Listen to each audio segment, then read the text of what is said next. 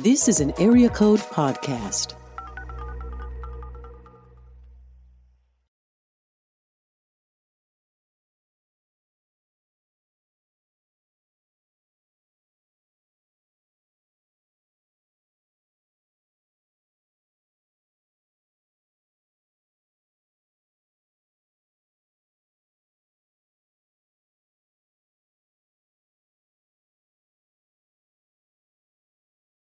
So, welcome back to the Attached to the Invisible podcast. We have gotten taken a step further in our remote recording together.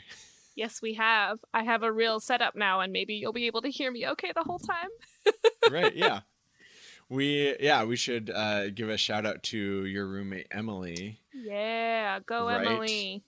Because she has a podcast set up because she has two podcasts. Is Just, it one, at this right now? point. Yeah, the the good old shelf involved podcast, entirely Uh-huh. unrelated to our uh, podcast content. But if you're looking for some young adult uh, fiction content, they're your girls. So She yeah, she's a librarian who reviews young adult fiction, which is amazing. mhm. With your other friend, yeah, who has a friend. yes, yeah, librarian and a, a publisher. Mm-hmm. I don't know if Yeah. Kenzie would agree with me calling her that, but she has a master's in publishing. I think I'm Oh, a there you go. bad friend.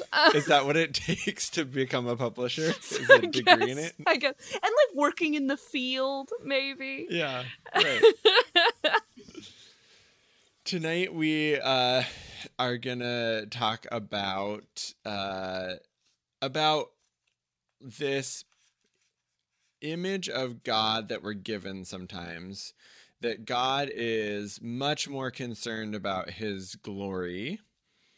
Um, is- you doing all right over there? Yeah, I just keep knocking the like this this Wind part, and so I was screen. trying to Yeah. move it, and now it's just um the pop screen yeah, it's is now it's on Amy's face. so I'm just gonna I'm just gonna put it here and leave it, and just accept that it is impossible to make perfect. Yeah, well, that's all right. And you know, isn't that what we're talking about today, Crispin? Just gonna tie it right in. Uh, But yeah, this we are often given this idea of like God cares more. I mean, about perfection. He cares more about His holiness, His glory, His plans, His purposes than He actually cares about us.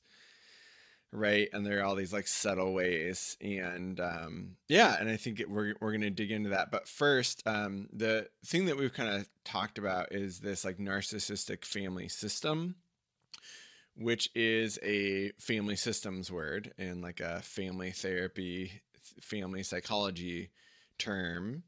Um, and Amy, yeah, what? Tell us a little bit about that term. So we've talked about um, family systems a bit before, right? So if y'all are familiar with kind of the idea of a family operating around one individual, um, and then you have someone who's kind of like uh, an enabler, right? The term enabler comes from family systems theory, um, or at least the way we use it, it does.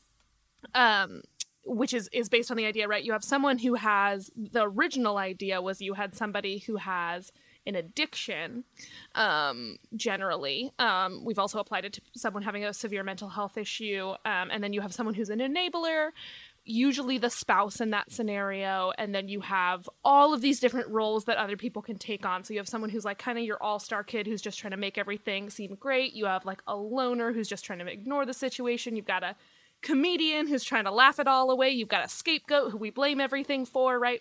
We've got all of these different ways that people try to adapt to this negative situation. So that's your like briefest of all brief uh, family Mhm. systems review. So when we talk about a narcissistic family structure, we are talking about a family that exists to respond to the needs of a narcissistic parent, right? Um, Mhm. we use narcissistic family structure to talk about a lot of families um, because y'all might have noticed that when we talk about narcissism in culture, there's kind of two meanings, right? We have narcissism as just sort of like a term that we throw around, which generally means someone who's quite self serving. Um, and usually we're talking about someone who lacks a lot of empathy. There's also something called narcissistic personality disorder, which requires kind of some more benchmarks, things like a inflated sense of your self-importance, grandiosity, um, lack of empathy is in there. Um, but one of the reasons that a lot of times when we call people narcissists and we're wrong um, is because we're not talking about someone who has um, like visions of grandeur, right? We're talking about someone who's cocky and arrogant and self-serving. Um, we're not talking about someone who totally doesn't have empathy. We're talking about someone who lacks empathetic skills, right? And that's kind of the difference. Mm-hmm. Um, I just always like to clarify that because it's a word that we throw around a lot because it's important that we're really learning that this is an option for how people function. Um, mm-hmm. And I think what we see in narcissism as a character trait or as a personality disorder is someone's need to be self protective through self involvement um, and image protection, canceling out their ability to be empathetic, right? Um, mm-hmm. Um, so when we talk about narcissistic family systems, we are talking about a family that is structured that way. We're not necessarily talking about it serving a narcissistic parent. What we're usually talking about is is it's a fa- it's a familial narcissism, right? Everything mm-hmm. is to protect the family image. Everything is um, often there's a lot of judgment on other family family like functioning styles. Um, there's a lot of secret keeping. There's a lot of image protection. Um, yeah, and so you might be able to start thinking about why we would connect this to the way some people function in the way that they mm-hmm. talk about the church. mm-hmm. Yeah, and uh, the part of like what goes into that is that people then because it's most important to keep this good face or to look good, mm-hmm. uh, then the more vulnerable family members get harmed at the cost of that. Yeah right? And so um, that means that a lot of times their concerns and emotions are ignored or um, and it can even become where it's like if you express a negative emotion then you're punished for that because that disrupts like the status quo. Yep yep yep. And i think look thinking about um, I mean that that can be like the whole family system, and then also thinking about a parent uh, that has needs uh, that are. I mean, of course, all parents have needs. I'm a parent that has needs. You have needs, but um, where a parent where they're not able to manage their needs um, through the appropriate relationships. Um, but instead look um, a lot of times without knowing it to the their children to meet their needs right and i think that yeah. fits in that same so this could be like it doesn't have to be a parent with narcissistic tendencies it could be but probably like some personality disorder sorts of things but yeah.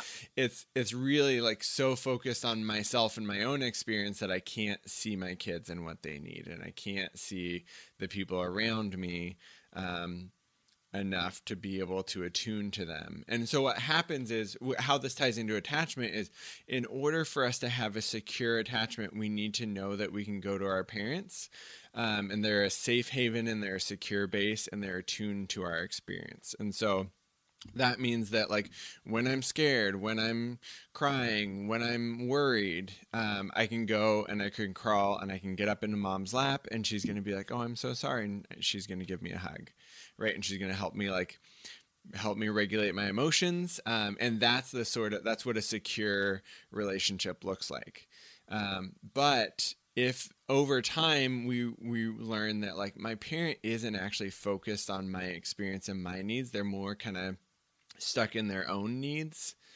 Uh, then it undercuts um, and undermines our our attachment relationship and our trust. Even in a way that like even if we want to trust them we have difficulty. And there's this part of us that learns like i can't trust mom or i can't trust dad even mm-hmm. if we like want to make that happen when we think about like this sort of system where where it's it's things looking good or the parent has their needs um, it struck me as i was reading uh, some a, a, quote by john piper recently. Ah yes. The infamous. Um, i've been working on a manuscript and um, just trying to pull apart some of the ways that evangelicalism has these subtle messages Uh, but I just keep on coming back to John Piper in part because he has a really good SEO. Like if you Google anything, like any like phrase of like you know my sin keeps me from God or something like desiring God is gonna come up. So they just have got the corner on like. Well, yeah, I was gonna say. I mean, uh, John Piper wrote an entire and very famous, very prolific book, and others as well. Right? There's books other Mm-hmm. than Desiring God that exist. Um, on the idea, right? Specifically propagating the idea that it is God's main focus to glorify Himself, right? Um, and so that's Mhm. going to very quickly play into what we're referencing when we talk about a relationship that exists to serve the um, importance right or the Mhm. uh, praiseworthiness or the value of of one person right um Mhm. god is obviously much much much more than just a person um so please don't again don't don't at me but to to consider that if we're consider if we're seeing theology from a relational lens that um John John Piper's thesis on how what Mhm. Christianity is is going to be antithetical in certain ways um, to what we would describe as a healthy family, Right. Yeah. spiritual or Yeah. otherwise. Right. That that is such a good point and really gives some good like context and understanding for for this little bit that I found. Uh huh. Uh he's having uh um I found it on a blog um actually and so someone said that uh they it's at like hour 155 out of like 250 hours of Piper preaching on the book of Romans. Which is a lot a lot You know of time what? on Romans. It's listen. pe- If people are going to make careers, I'm just gonna I'm gonna defend John Piper for a second. If people are gonna make careers out of um like biblical study, then you're gonna you're gonna write a lot, speak a lot of hours on just the Book of Romans. There's a limited amount of material in just the biblical text, and so you got to expound on that, good Biz. Right. Yeah. Especially Romans. I mean, I'm pretty sure that's probably one of pretty- his favorites. It's kind of a big one for a lot of folks. Right. So he's talking about faith. And uh, the way that he explains it is he says, Your daddy is standing in a swimming pool out a little bit from the edge. You are, let's say, three years old and standing on the edge of the pool. Daddy holds out his arms to you and says, Jump, I'll catch you, I promise. Now, how do you make your daddy look good in that moment? Answer Trust him and jump. Have faith and jump. That makes him look strong and wise and loving. But if you won't jump, if you shake your head and run away from the edge, you make your daddy look bad.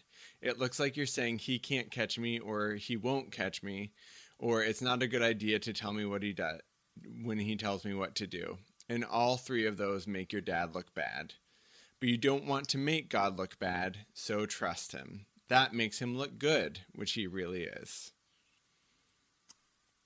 So, Yeah. Let's let's look at this a little bit. God is good. Right? We're Mm-hmm. starting there. That's a place we we agree with old Johnny Pipes. Uh we're Mhm. we're on the same page on that. From there, okay, so I live with a 4-year-old, right? Not my 4-year-old, someone else's 4-year-old, a really great 4-year-old. Top-notch 4-year-old. So a little bit older than the child, older than the child, to be clear, older than the child described in this quote Slightly. slightly, but older, older, older. Um, Uh-huh. even. Um, and I'm just thinking about um the pressure in that quote. That's the first thing I thought of when you sent it to me is is the level of pressure that's being put on the um, more malleable, the more tender, the uh, more fragile and vulnerable party in this situation.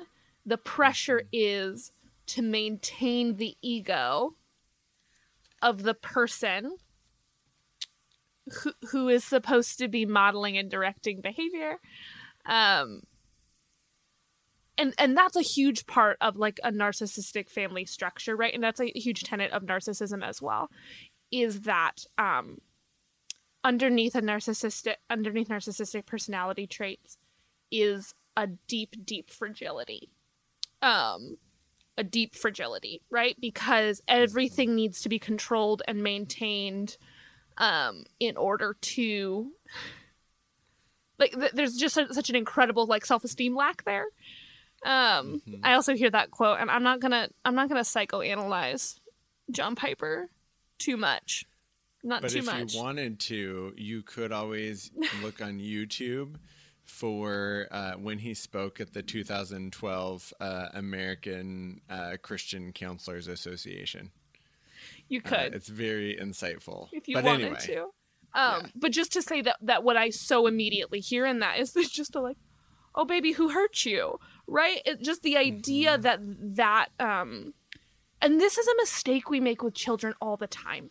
Honestly, it's a mistake we make all the time is assuming that their brains and temperaments and emotions match how we would manage that situation, right? Mhm. Um, now that being said, like I'm 29 years old, and if I was gonna jump off something and was expecting my dad to catch me, and I like wimped out, it would still have nothing to do with him.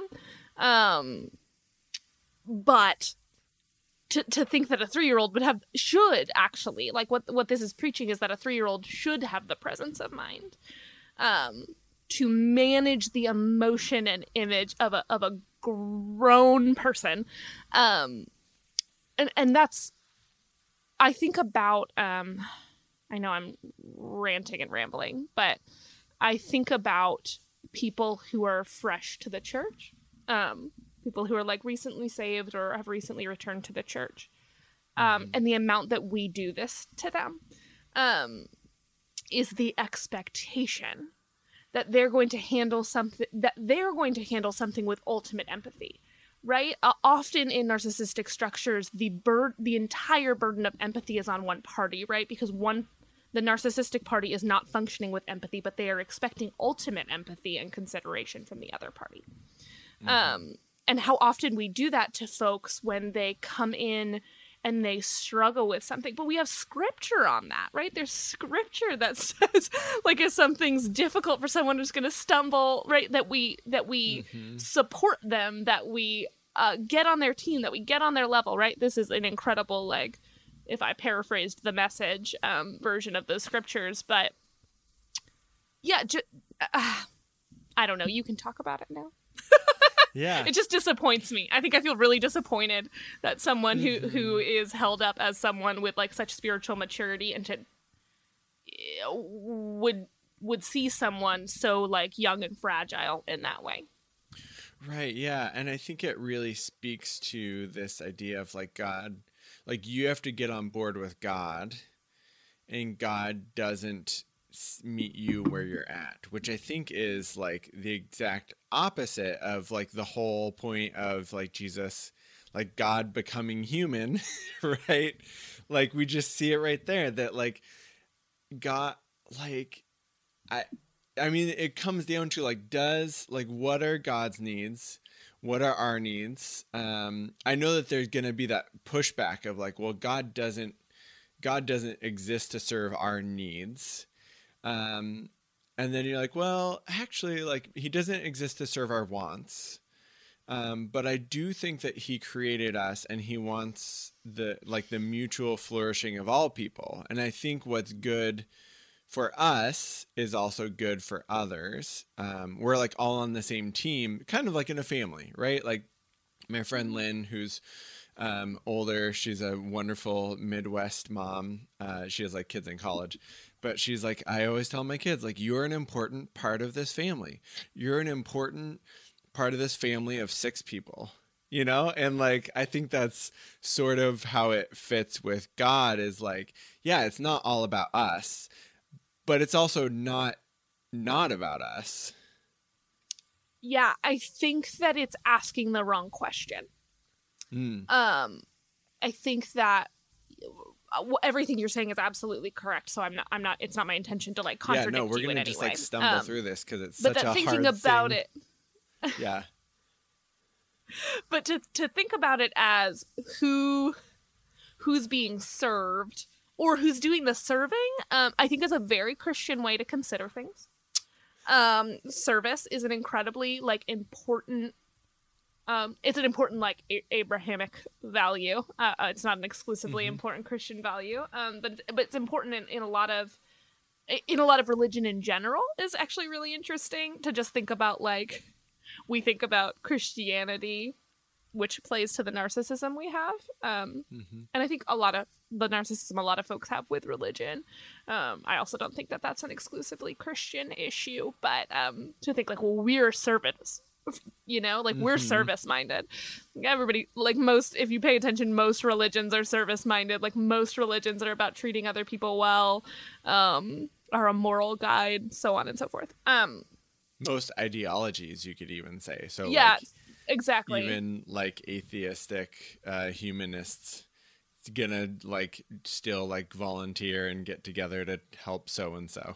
yeah i mean like just somebody like look into like the service work that satanists do and like get back to me on that because uh there's actually a lot the church of the church of satan um it's a different conversation but it's interesting so google it um but yeah I, I just think that we're asking okay so this is where i get into difficulty and i actually wanted to wrap to this anyway so this is a good intro that I have difficulty um, with the like marital submission conversation. Um, and lots of folks would like to tell me that that's because I'm not married. There's probably a few folks who'd like to tell me that's why I'm not married. Um, but I have a problem with it because it's I just think it's asking the wrong question. Um, It's making relationship about who's serving who and trying to equal out tasks and goals.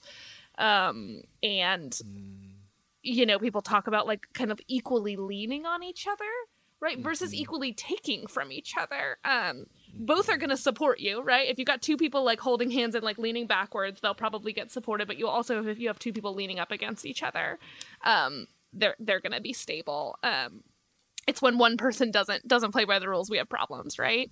Um and i think often that's what people are seeing when they talk about like well people have to serve each other and we have to serve the church and that's very important. Um but at the same time like vulnerability is about me being willing to lean into you um right versus me being like it's okay you can lean on me. That's not vulnerability right? That's not um necessarily emotional health right? Um it doesn't speak to emotional health at least. Like i think people who are Right. emotionally healthy can be like no it's okay lean on me like i've got you. Um, i think that's a very loving thing to do but it doesn't speak to your like emotional functioning necessarily. People who are very unhealthy can also do that. What does speak to emotional functioning is my ability to say like hey crispin i'm having a really hard day and like can you be with me in that? Right? Um so that's why i think it's asking the wrong question to think about who who is doing what and who's for who um does that Mm-hmm. yeah, make sense me yeah, totally. And in in terms of the marital submission, um, I can't. It's been quite a while since I've had a conversation with someone who is a complementarian, which I uh, that mix up your friend group hierarchicalist. Um, but uh, but I I had a conversation at some point where someone's like, well, yeah. What about when you want to move to California and your wife wants to move to Chicago? And I'm like, who makes the decision? And I'm like, are you saying that if my, my wife does not want to move to California, that I should just drag her along? Like, you really think that's going to end well? And like, you really don't think that like two people that are in a relationship for their entire life can't figure out some sort of problem solving skills to figure out something that's going to work out well for both of them like but it does it does make me think about it is we are you know we are two people uh or if it's us and the trinity i guess f- four people uh in relationship. Sorry. Yeah go on crispin. But uh yeah so we we are in relationship but god is a wise other god does Yeah. know more than we do and i think that is something that is is definitely valid when it's like i want to do this and god is like no i would you know i want you to do this or i'm going to lead you this way but I think it's problematic when it's framed around because God wants to be glorified rather than because this is what is best for you. And I think within the laws of the universe, what like God is because God is love, uh, God is going to do what is best for us and also for our community because we're not individuals. Like, what's best for me is also what's best for the rest of the world. I'm kind of like, I guess, getting off on a tangent, but I think that, like, when it look like as a white man, right? Like, what's best for me might mean losing some privilege and power, Yeah. but that is still that's best for the rest of society. That is best for me because I'm if if it's an unhealthy setting like if I have more power than I should have that's not that's not a good thing for me and then through that equity being worked out God is glorified because God is is a God of justice and of equality and of of community and flourishing community and I think it becomes problematic when we like siphon it out. Like God's glory is over here, and our needs are over here, and we have to give up our needs. Like I think it's Yeah. like, yeah, a problem with our theology in that way. Yeah, and I, I think that I've talked about this before, at least with you, if not on this podcast. Um, is that I'm a really, really big believer that that the the world and the universe is structured, right? Um, if I believe in God as creator, then I believe in a God that has created the world that I live in, um, and that there is um, human fallibility um, and weakness, right, in the way that things happen. Um, you'll hear me talk a lot. So I I um, I run a program for sexual coercion prevention. Um, sometimes we call it sex trafficking prevention, but we've sort of broadened it, right? Um, to saying that like, well, what we want is for young people to not have any experiences um, of sexual abuse or coercion, and that uh, like an ultimate version of that is trafficking. That's my little pitch. Um, but in that you will often find me in the classroom talking to kids about how people who are abusive are insecure right um Mm-hmm. that that that is a lot of our um sinfulness and our ugliness is our is actually our narcissistic tendencies right? Um is our need to protect our image our need to protect our pride um our need to be important um right? I think we're all we all have importance but it's our need to be important that often drives us to being harmful to other people and to being self um self-involved and self-serving right? Because as soon as i need to be important then i need to be what i'm doing is saying i need to be more important. And so therefore there has to be someone who's less important than me. Um and so this is where a lot of people's like really ugly choices come from. Um and so i i this is kind of a link back as we talk about the submission conversation to a lot of narcissistic family structure is deeply linked to patriarchy. Um, men are significantly more likely to be on the narcissism spectrum. Um, and when women are on the narcissism spectrum, they function inside of and play to toxic masculinity statistically. Um, Huh, that is fascinating and not surprising. and not surprising because what we're doing and how we create narcissists right narcissists are it's one of the personality disorders that is the most likely that you have you have a parent who's also a narcissist right narcissism Mm-hmm. but it's i i don't think it's genetic right i think part of it probably is right um, I think kind of part of everything is genetic, but what is happening is that we're structuring things in this certain way. You're learning a way to be a family member. You're learning a way to be a man. You're learning a way to be a woman, right? That that serves this particular idea, and then you're having some level of experience, which might be being raised in a narcissistic family, that's sort of triggering you into that same fragility. Um, and so we can't talk about narcissistic families without talking about the way that we have a patriarchal family structure in our country, um, which brings us to having a patriarchal family structure inside of the church, right? Um, and so, why do we function in this way, right? A lot of people's experiences of just keep that quiet, um, don't talk about that, it'll make the church look bad, it will make whatever happen, often is linked to gender based issues. Um, during the Me Too movement, there was uh, also a movement happening called Church Too, um, where people were talking about. I, I mean, you could read, it's endless. It's an endless list of experiences of people being um, shut up when they try to talk about their experiences of abuse within the church structure. And the the main theme that we see in that is that we have to make sure the church looks good it would hurt the ministry right it would hurt mm-hmm. the ministry um yeah, I actually, uh, as a little pitch, uh, if if this is something that's interesting to folks, um, I just interviewed Connie Baker on our other on my other podcast, um, uh, the prophetic imagination. We're talking about Frank Peretti um, because in that book there are four different women that are possessed by demons to accuse men of abuse, and so basically the whole thing is like the pastor is is uh, accused of abuse, but it's because this demon, um, oh, you know, overtook this woman, um, and which is so problematic. But um, Connie and I were talking. I interviewed my friend Connie, who is a um, trauma, like religious trauma specialist. She's a therapist, um, and yeah, and she she talked.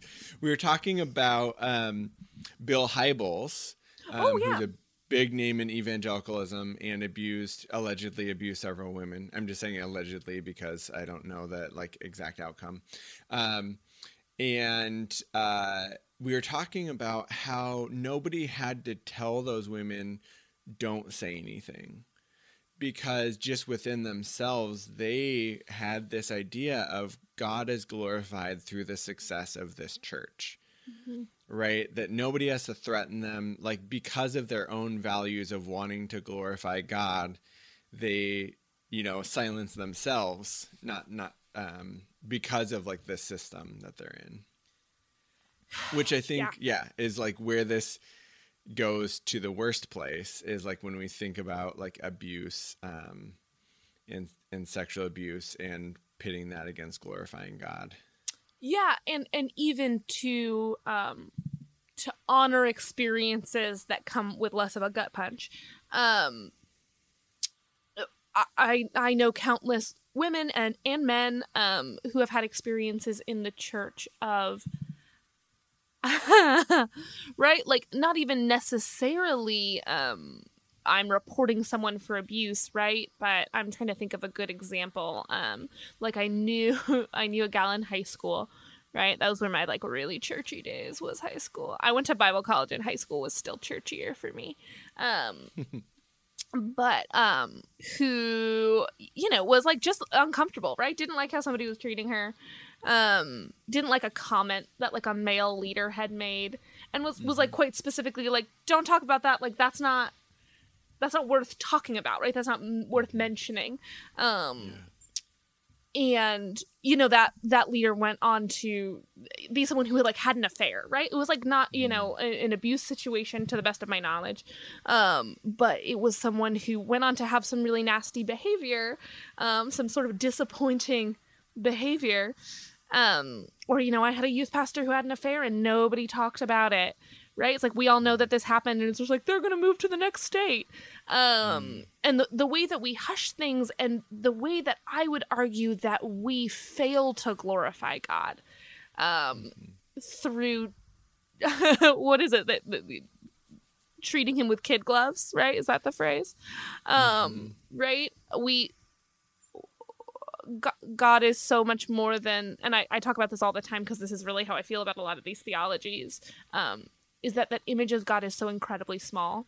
Um, mm-hmm. The idea that God's pride or image could be damaged by anything we do is absolute hubris.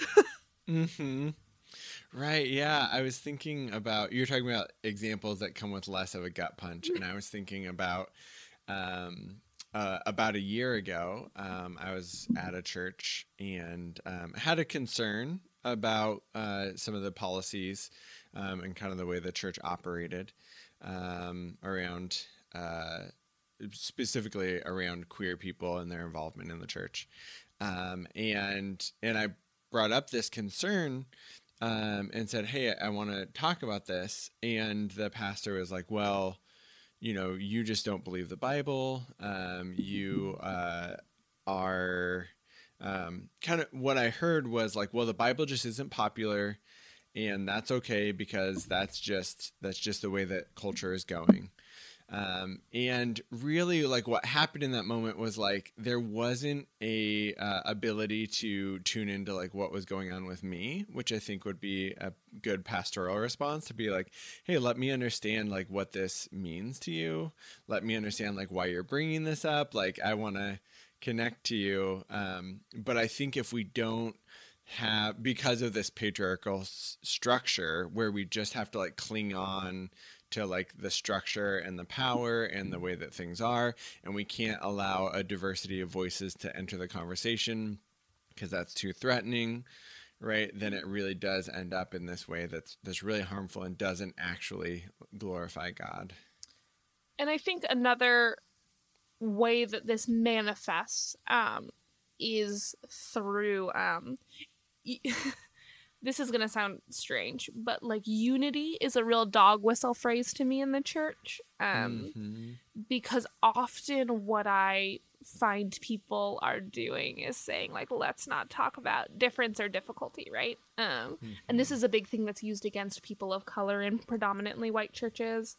Um, even not predominantly, like in non in churches that have white folks on leadership um, mm-hmm. and probably in churches that have white folks period right um, it's a common enough kind of idea in racism and white privilege to to say like don't be like sort of negative right um, or mm-hmm. this isn't so bad or, or what have you um, and it's just another version of this same thing right?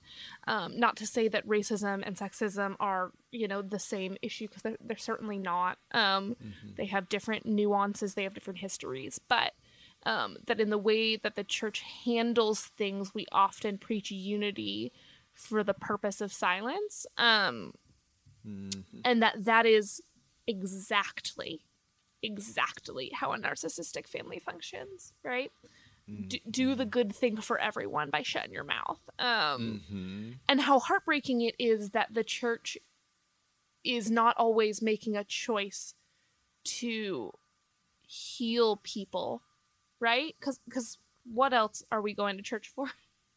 what else am mm-hmm. I going to church for um, if it's not healing and hearing the same things that you were taught as a child is certainly not healing um, through a like more jesus-y lens. Um, just sprinkle some jesus on top of the same old messages um, because right. the church is made of people. And that's like an old christianese phrase you know that we often mm-hmm. try to mean as a positive thing and i do mean as a positive thing. The church is made full of people. Um, it's structured by people. It's led by people. And when you find a really beautiful and wonderful community um, you should consider yourself lucky to be led by people who are trying really hard to listen to God, but they're still people, um, and they're still going to do their people things and do what they were taught. Um, and so the church is always going to have these pitfalls, but it's not going to make strides towards being a more healing and attached. Right, right now. Okay, so I'm gonna go on another rant. Are you ready, Crispin? Uh huh. Yeah, yeah. and then I'll. You should talk again because sometimes I talk too much on our podcast. Um, right, right now everybody's talking about like connection, connection, connection because churches over Zoom, and I have had everyone I talked to this weekend. Um, I I had conversations with multiple people I don't talk to regularly, and everyone was like, "So how's church?" And I was like, "I don't like it. I don't like this." um, and they were all like, "Yeah, this isn't this doesn't feel good, right? Church over Zoom mm-hmm. doesn't feel good. Um, and what was really interesting to me is that every single person I talked to, I've talked to maybe probably like 10 people about this at this point. Um, everyone had a different reason. Everyone had a hmm. different reason it wasn't working for them. And what I think that that speaks to is that in person, the connection and attachment right? Actual connection, actual attachment, relationship, and response can meet n- like a numberless amount of needs, right? Mm-hmm. Um, if you're paying attention to other people. But you can't do that over Zoom, right? Which is not the fault of churches who are trying to do that. I think like still offering like biblical teaching is a is a beautiful effort, right? Um, mm but to say that you cannot ultimately be relational by like sending a video out into the universe right? Um it's not going to work and people are feeling that it doesn't work but everyone's got different language for it because relationship is different for everyone. Mm-hmm. Um, which is why when the church tries to do things in one particular way and doesn't listen and doesn't respond, people wind up burned out or leaving because what they're not getting is attachment right? They're mm-hmm. not they're not having that experience of relationship and and a value on their emotional experience. Right yeah. And it doesn't attunement does not mean that you just go with whatever people say just like the same with parent like parenting like attunement doesn't mean that i just let my son eat cake for dinner but it means that instead of, like when he asked for a cake for dinner i can shame him and be like you're such a horrible kid why would you even think to ask that mm-hmm. which some of us grew up in homes like that and are now are afraid to ask for things um, or I can be like, no, we're not going to do that. Like, I want you to be healthy. I want you to get the things that you need. And then maybe he'll throw a fit and I'll be like, I see that you're feeling really sad right now. Um, what can we do to calm down? Or, or do you need to spend some time in your room to calm down? And he'll be like, no, I just need to take a deep breath. Um, you know, so but so I think cute. it relates to church when we think about attunement, right? And making space for emotions because that's really what secure attachment is about is like, yeah, tell me about what's going on. How are you feeling?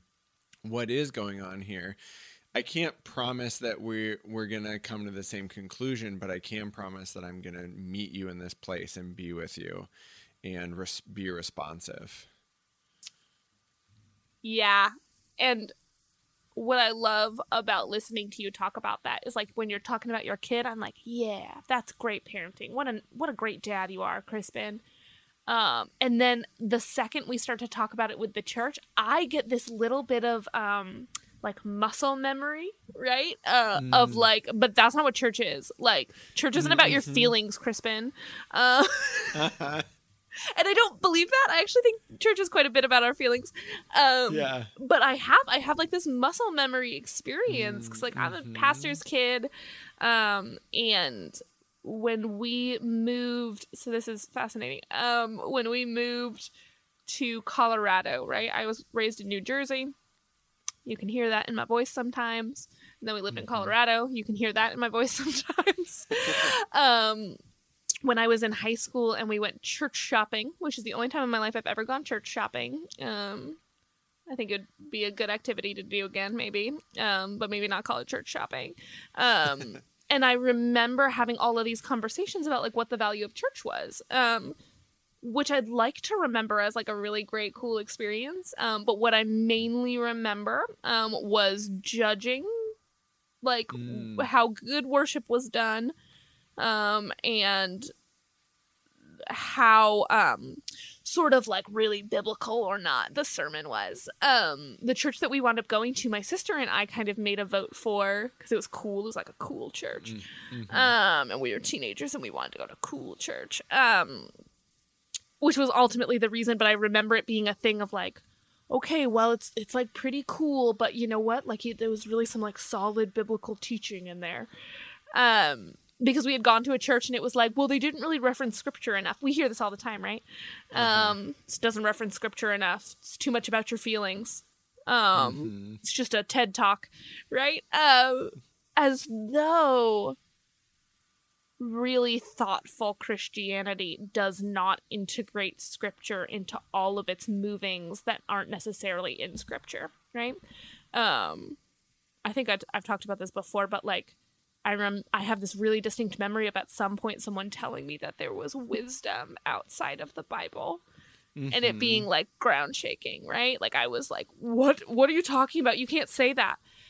And, and there is, there's so much wisdom outside of Scripture mm-hmm. that we can measure up against Scripture if we really believe that it's inerrant and true. Um, and that there was like should there be shouldn't there be space in the church to talk about those things but when there's not right we limit both people's like emotional experience we limit their literal experience right um, to only being able to do things that were um, written down in a book from many many years ago um, that i think is good and full of incredible wisdom um, not being anti the bible um, yeah i just think about that of, of how often we shame people for actually bringing emotional experiences into the church, except for and I'm interested to hear what you say about this conviction.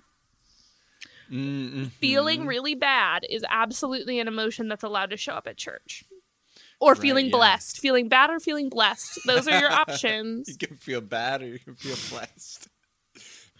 Yeah, no, that's so so very true, and I think that that is such a good question um, that I've brought up. I've wondered about a lot because I've gone, I've historically gone to churches where it's like that was a good good word, like you know you're preaching if people are uncomfortable, Oh, yeah, I Um, love that one. right? And um, I guess my question is like, who- are the people that are uncomfortable? Um, it's a really good question.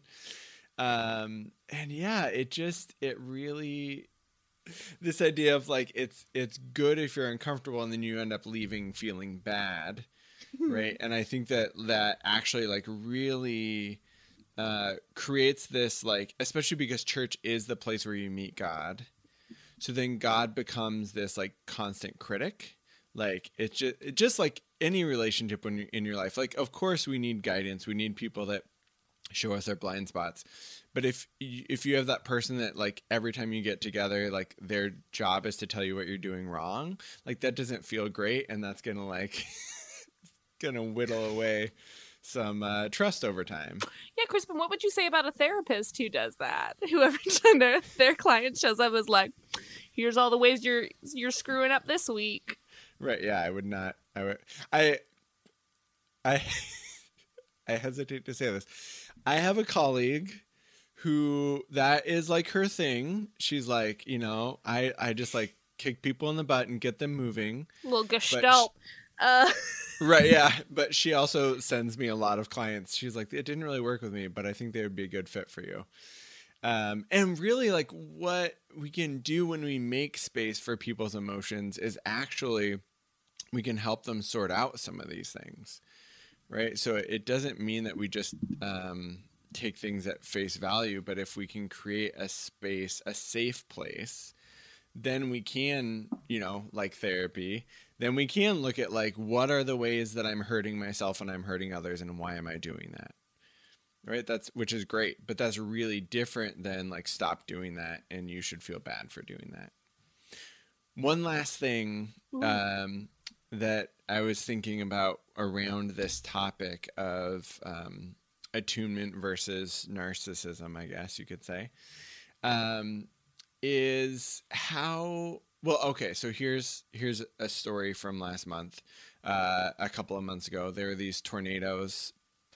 Um, there was a tornado in Tennessee, right, that killed um, like 25 people, hurt 300 people. Uh, it was a big thing when it happened, but then coronavirus happened and we forgot all about it.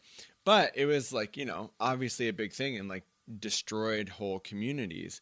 Um, and they were like looking through the wreckage and they found this Bible that was like untouched. And uh, they actually found three of them and like uh, not a page was missing amidst all this destruction.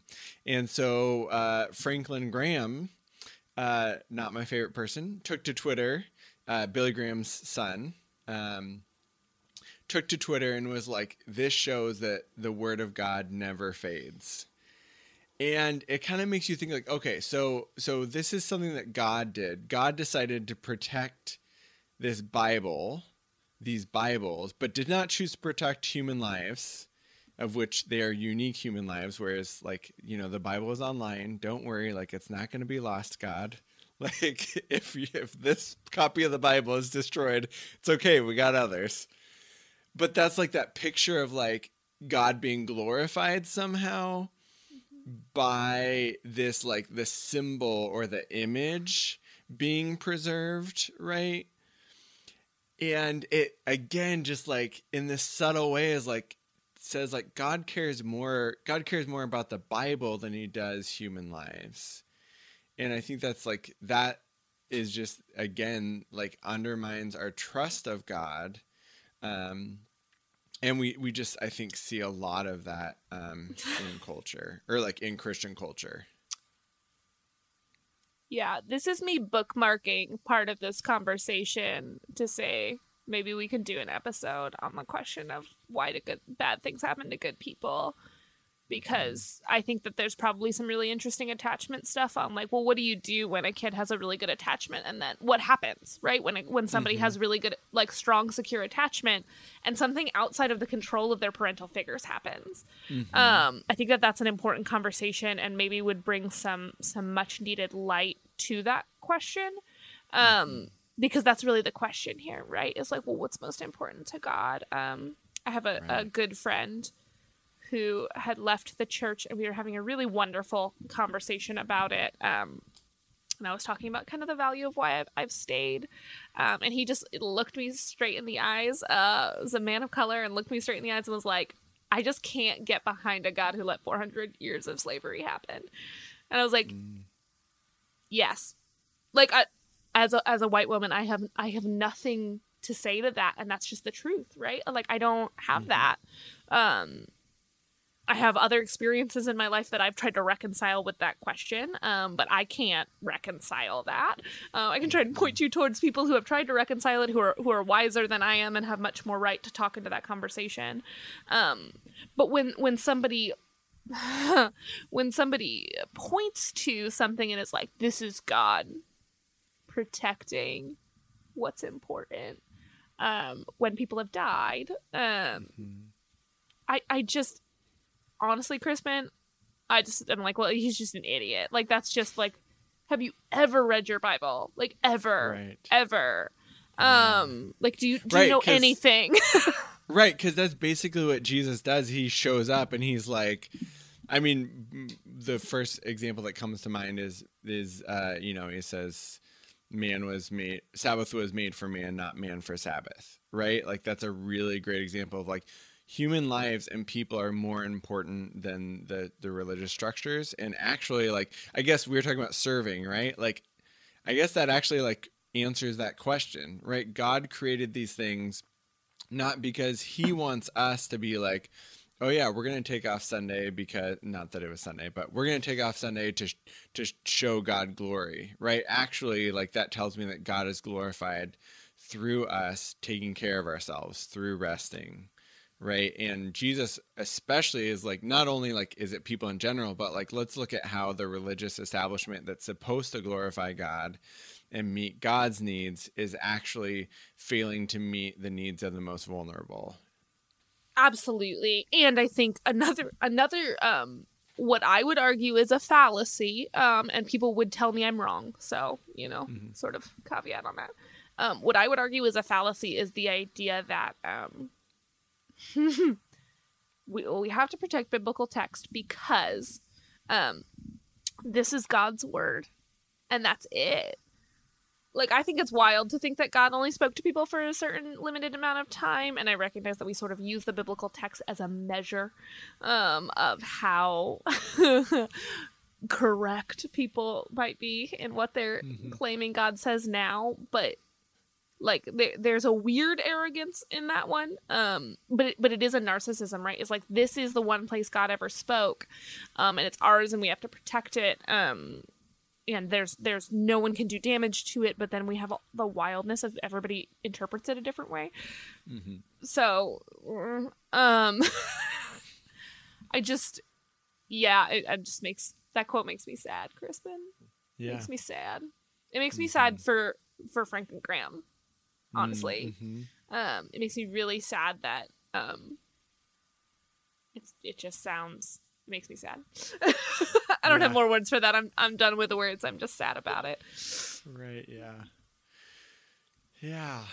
I'm glad that we got to talk about this. I was yeah. thinking um, maybe we'll take a break and Ooh. talk about Frozen and attachment because we've talked about doing that, right? I think that would be a fun like. Would that be fun for y'all? Because we'd have a great time. We love Frozen. right.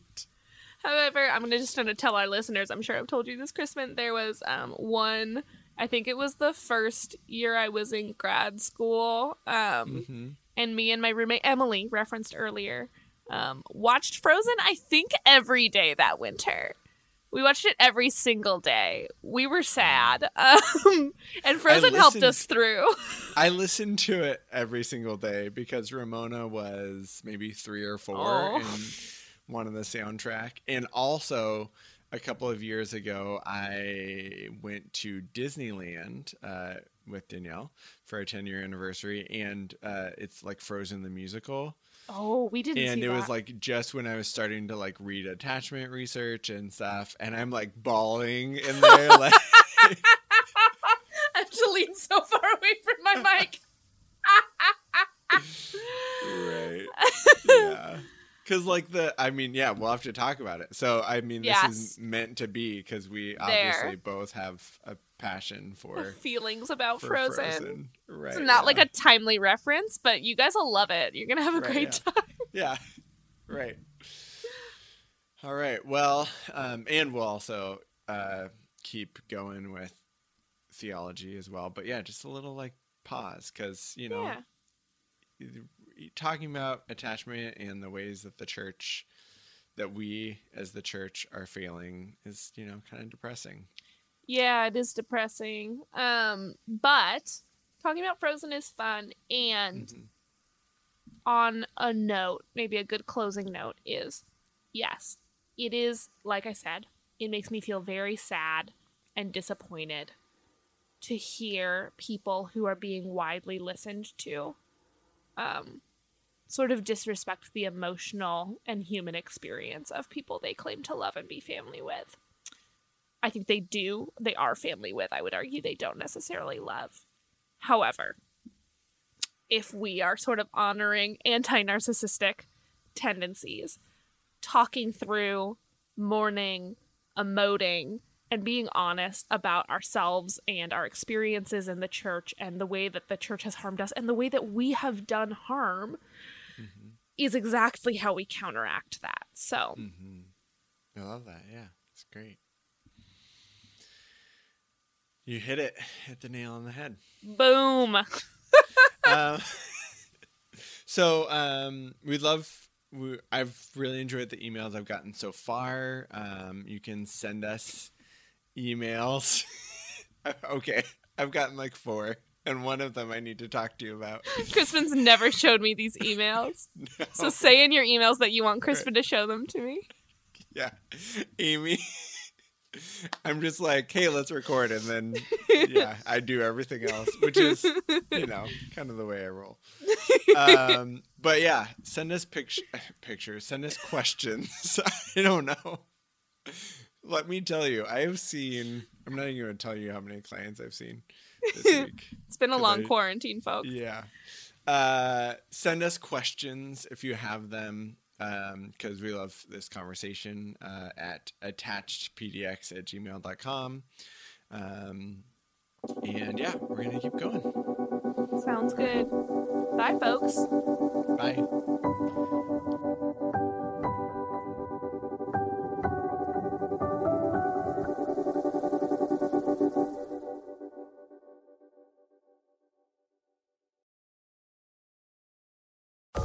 This is an Area Code Podcast.